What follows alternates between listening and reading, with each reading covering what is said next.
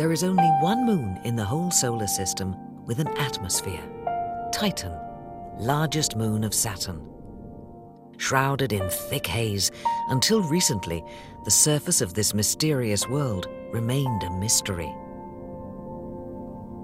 Every time I look through the telescope and I see Titan, I find it incredible to think that something we designed and built is sitting there on the surface. It landed in 2005, it's there now, it'll always be there. Incredible. Titan is a very intriguing object, it has been so for centuries now that we've been studying it, 350 years we had never been able to glimpse through its thick atmosphere before. And so with Cassini-Huygens, this was our chance to go there and explore this exciting new world. And liftoff of the Cassini spacecraft on a billion-mile trek to Saturn. Launched in 1997, the Cassini-Huygens spacecraft was the most ambitious mission ever sent to the outer solar system.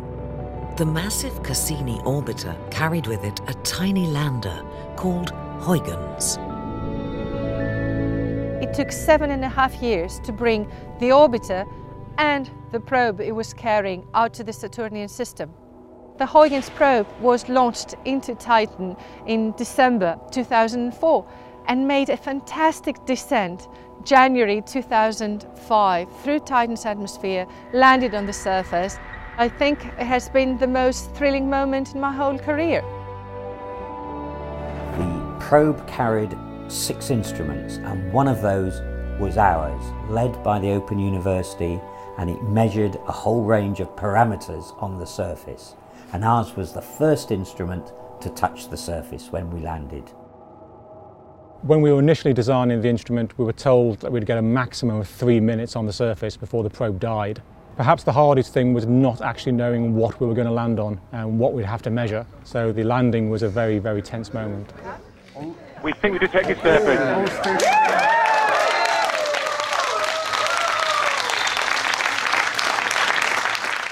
Still hard for me to describe the emotions of that day. You know, it was 15 years of work. It was the culmination of that. We're screwed in front of our screens, you know, looking to see the data coming down. Um, we don't know what to expect at all.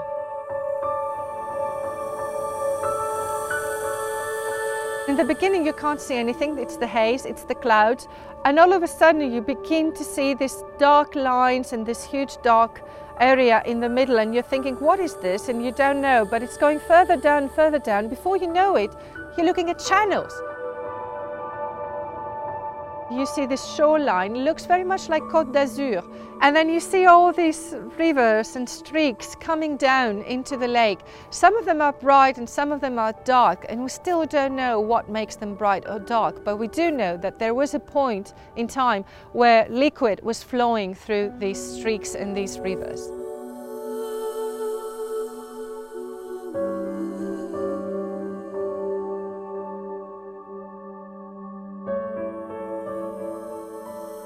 Actually saw this image hanging there on the wall that had come just through the computer. And I said, What's that Mars image doing right there? Please take it away. We're waiting for Titan. And my colleague from the team turned around and said, That's Titan.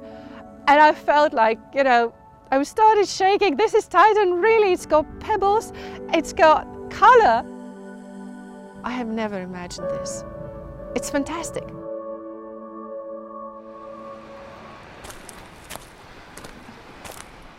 The Huygens probe landed on a flat area of fine-grained sediments, rounded pebbles and small channels, not dissimilar to the area where I'm standing now. I'm on a mud flat by the side of a tidal river estuary.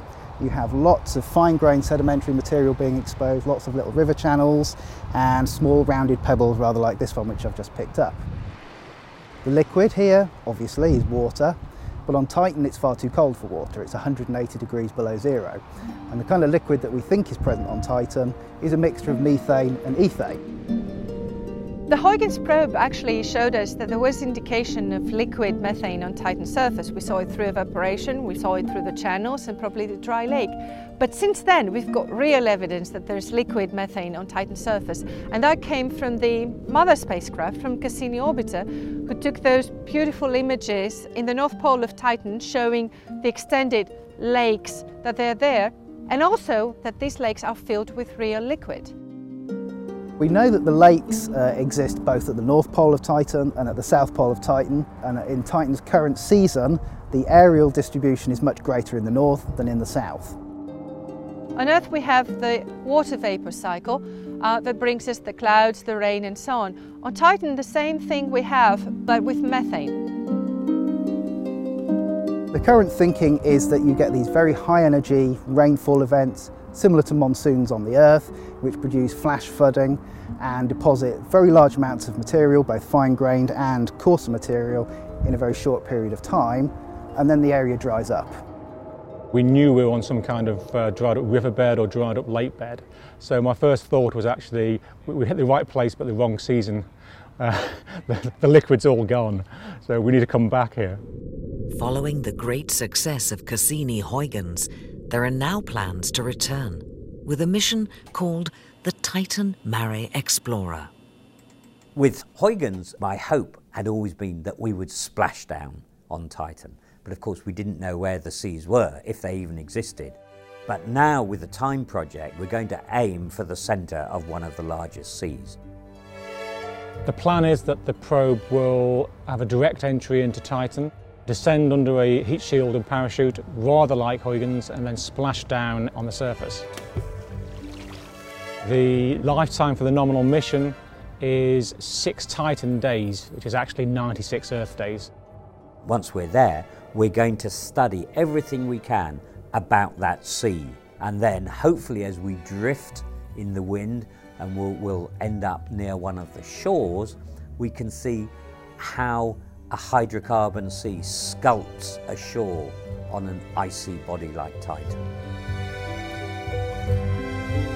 For someone like me who has um, followed the Cassini-Huygens mission from the beginning, there's only one thing we really want to do. We want to go back. Titan is, of course, unique in our solar system. The only planetary satellite with an atmosphere not just any old atmosphere, it's a very complex, rich atmosphere. It's got an exotic surface, hydrocarbon seas and lakes.